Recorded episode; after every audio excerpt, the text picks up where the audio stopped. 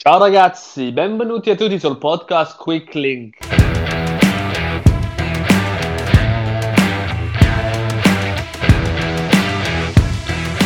Hello and welcome to Quicklink Podcast on the 11th of May. After Taco Monday, it's Tactics Tuesday, so we've parked the headlines and we'll crack straight on with today's Giro stage before we hear from Jez Cox. Day four of the Giro d'Italia brought us the driving rain and 187 kilometres from Piacenza into the central Apennine range, all nice and sedate for the first 80 kilometres before climbing the unclassified Rosena to a Prime and then along a pair of Cat 3s at Castello di Carpineti and Montemolino with a fun looking descent in between the two. Few lumps to the second Prime in Fanano, and then the Cat 2 Colle Passerino to finish it all off, over 4k at 10% before a short run into the line in the town of Sestola. GC reminder then, Filippo Ganna of Ineos Grenadiers continued to lead GC. He was 16 seconds up on Tobias Foss of Jumbo Visma. Deceuninck Quickstep had a trio in third to fifth. Evenepoel and Almeida both at 20, Cavagna at 21. A break didn't take too long to form today, and it steadily grew in size to 25 riders, representing 17 of the 23 teams here. No Ineos, Astana, Bora, EF, Jumbo Visma, or Lotto Soudal. Three in the break for Trek, the oldest rider in the race, Koen de Kort, Jacopo Mosca, and Emmanuel Gebreselassie. And three from Bardiani, it's Filippo Fiorelli, Filippo Zana, and the rider who started it all off today, Samuel Zoccarato. Behind them, Astana and Ineos doing all the donkey work at the front of the peloton. Highest place on GC in this group, Nelson Oliveira of Movistar, Alessandro Del Marchi of Israel Startup, Valerio Conti of UAE, and Victor Campenaerts of Qhubeka Assos. Those riders were at 32, 33, 34, and 35 seconds to Filippo Ganna at the start of the day, respectively. Gap out in excess of six and a half minutes with 70k under their belts. The first action of the day would be the intermediate at Rosena after 87 kilometres, Filippo Tagliani of Androni taking that ahead of his teammate Nicola Venchiarutti, with Filippo Fiorelli of Bardiani third over the line. Seven of the ten Italian riders in that 25 man break picking up points. Live pictures were lost for a bit, but came back just as the break crossed the summit of the day's first climb at Castello Carpineti. Zoccarato and Tagliani had slipped out of that group, but the gap was still over five minutes to the bunch. Francesco Gavazzi taking nine points over that Cat 3 climb, and on they went down the other side, 6k of descending in the rain, before stepping back up to the foot of the day's second climb. Christoph Juul Jensen of Bike Exchange and the Intermarché duo Rein Taaramäe and Quinten Hermans gave it some beans down the descent, and by the foot of Montemolino, the second climb of the day, they'd opened up a gap just shy of two minutes over the 20 riders behind them, peloton at seven and a half back. Hermans first to slip out that front trio up the double digit gradient of Montemolino, and he was caught by the chase group, with the leaders crossing the summit. Taaramäe from Juul Jensen to add another 9 points to his KOM total, just over 40k to go at this point. Louis Vervaeke, Andrea Vendrame, and Alessandro Del Marchi had broken off the front of the big chase group and were 1 minute 10 behind the two leaders. 10k later, the chase had come back together, but Vendrame went off in search of the duo on his own. Eight minutes down the road, the peloton were being dragged up the climb by De Quickstep. In Fanano, the second Prime awarding bonus seconds, Taaramäe took that ahead of Juul Jensen. 13 kilometres to go by this point, and straight into the Cat 2 climb Passerino, where the race would kick off that original break slash chase group now shedding riders behind them, being absorbed by the bunch. Alessandro Del Marchi, Joe Dombrowski, and Nelson Oliveira among a group of eight riders now, mounting a serious chase for the duo up top. Peloton at 4.30 now and starting to have a group of GC favourites pop off the front, while Joao Almeida, fourth on GC, slipping out the back and his Deceuninck teammates were sticking with Remco Evenepoel instead. With 5k to go, DeMarchi and Dombrowski were 30 seconds behind Taaramäe and Jensen and gaining. The rest of that chase group dismissed by the pair. With 4.3k to go, the two pairs up front have become a quartet, and Joe Dombrowski just kept riding past Taaramäe and Juul Jensen, trying in vain to hold his wheel. Behind them, Giulio Ciccone was the first to launch from the GC group, in between, a group of 10 riders Vendrame, Vervaeke, Tratnik, Fiorelli, Edet, Dina, Gavazzi, Walter, Oliveira, and Mosca were all about 45 seconds. Ciccone, ahead of the rest, they were at 320. Mikel Landa was the next big race favourite to make a move, forcing others to come with him to not ship time. Dombrowski took the summit of Passerino 20 seconds ahead of Del Marchi. Back in the GC group, Egan Bernal was now attacking with less than 2k to go as that group caught some of the other stragglers from that original break come chase group. into Sestola on his own, and a first professional win outside of the Tour of Utah for Joe Dombrowski of UAE Team Emirates, their 10th win of the year. Alessandro Del Marchi of Israel Startup Nation second and riding himself into the Maglia Rosa. Filippo Fiorelli of Bardiani third, just ahead of Louis Vervaeke and Jan Tratnik. Walter, Edet, Oliveira, Taaramäe and Juul Jensen rounded out the top 10 over the line. Egan Bernal was at 11th, 137 down on Dombrowski, leading home a group of five riders with Giulio Ciccone, Alexander Vlasov, Mikel Landa and Hugh Carthy. Evenepoel, Bardet, Yates, Martin, Formolo, Bettiol, and Caruso, the next group over the line, they were at 148, then everyone else was at least 2 minutes 11 down. Almeida's group came home at 6 minutes, while Ganna was right out the picture. He was over 21 minutes down to, to the stage winner, Dombrowski. Alessandro Del Marchi now in the race lead at 22 seconds, Joe Dombrowski. Louis Vervaeke third for Alpecin Fenix at 42. Of the overall race favourites, Vlasov is at 124, Evenepoel 128, Carthy 138, Bernal 139, Landa and Yates are at 149, and Ciccone at 156. Tomorrow, stage 5 of 21, absolutely pan flat, 177 kilometres from Modena via Bologna and Imola, heading in a straight line southeast along State Highway number 9 to Cattolica on the Adriatic coast. And after all that, it's now time to hone some racecraft of your own. We hand over to Jez Cox, commentator with GCN and Eurosport, and professional coach with the Oakland Wolves. Here he is with the latest episode of his A to Z of racing tactics. This week, it's the letter N. This week's letter is N, and N stands for non negotiables. Long term listeners will hopefully have applied something of the J for JDI spirit or just do it spirit to at least some of their riding, and if you're really lucky recently, some of your racing too. If you're not yet up to speed, then do check out the J for JDI episode from four weeks ago. Others, of course, may have heard it and, in relation to my advice, may already well be applying the JFO principle. And if that's you, then I can't help you you are still at least here anyway, which is nice. The just do it spirit of racing, as we know, is built on the principle of an enforced yes I canism, which requires of you as a rider to pay checks that your legs and lungs may not be able to cash. But yet, you do it. Because that's the plan.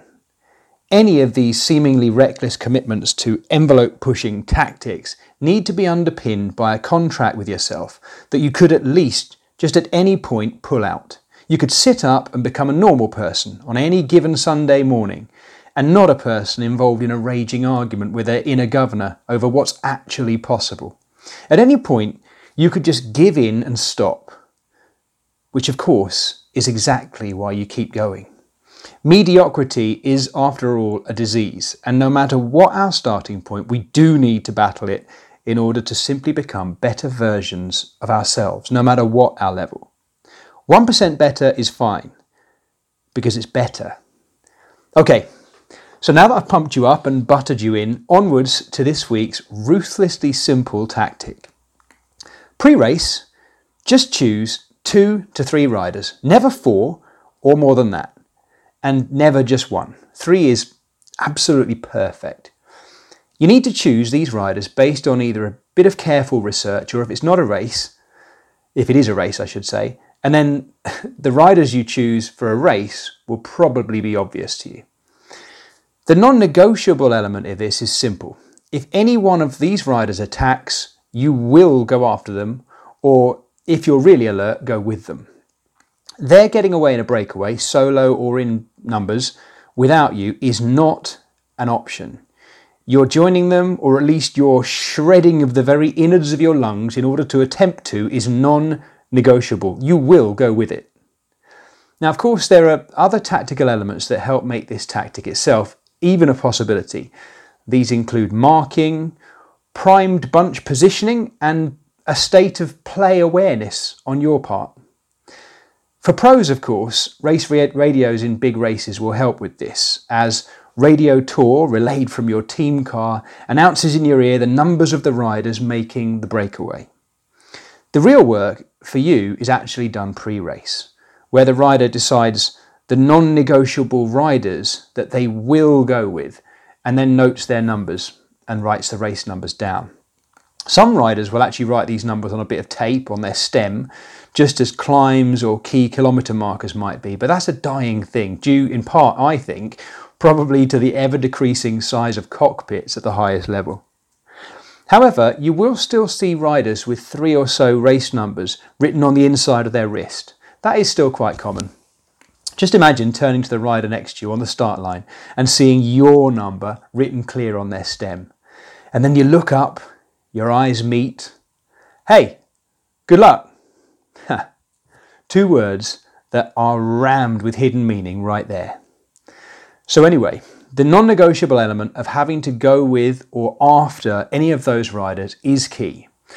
Of course, chances are there may be some 50 or so other riders with the aim of doing exactly the same thing, so be sure to use others around you. Each face in the wind is a place off the win, as they say. Well, they don't say, but they might now because I just made that up. You heard it here first, okay? Each face in the wind is a place off the win. Now, choosing those non negotiables might actually not be about trying to win. It could be simply about finishing highest up or even about marking key riders in order to be there for a teammate later in the race. Your research, either way, is key here. Who's in form? Who won there last time? Who's been in the breakaways that have stuck either last year, last month, last week? These questions are key, but they should also be based on what you are actually capable of honestly. If you're an 85 kilo sprinter rouleur, then having a 60 kilo climber who won the race last year as your non negotiable coming into that final 2k climb might not be a wise decision. However, choosing the 75k diesel, who finished 8th last year and is known for his steady and powerful climbing, might mean you finish higher up if you go with your non negotiable whippet and you don't blow your doors off. Of course, once you're at the very highest level in the world, your pre race non negotiable contract meeting with yourself becomes so much easier. Okay, let's assume you're a woman. You're the Dane, Cecilie Uttrup Ludwig of FDJ. In fact, you're choosing three of the three, you're choosing your three for the final 30k of Flèche Wallonne 2021. Obviously, your first non-negotiable is the winner of the last what six or seven editions now, Anna van der Breggen. Then you might go for Marianne Vos and Annemiek van Vleuten. Write those three numbers on your wrist.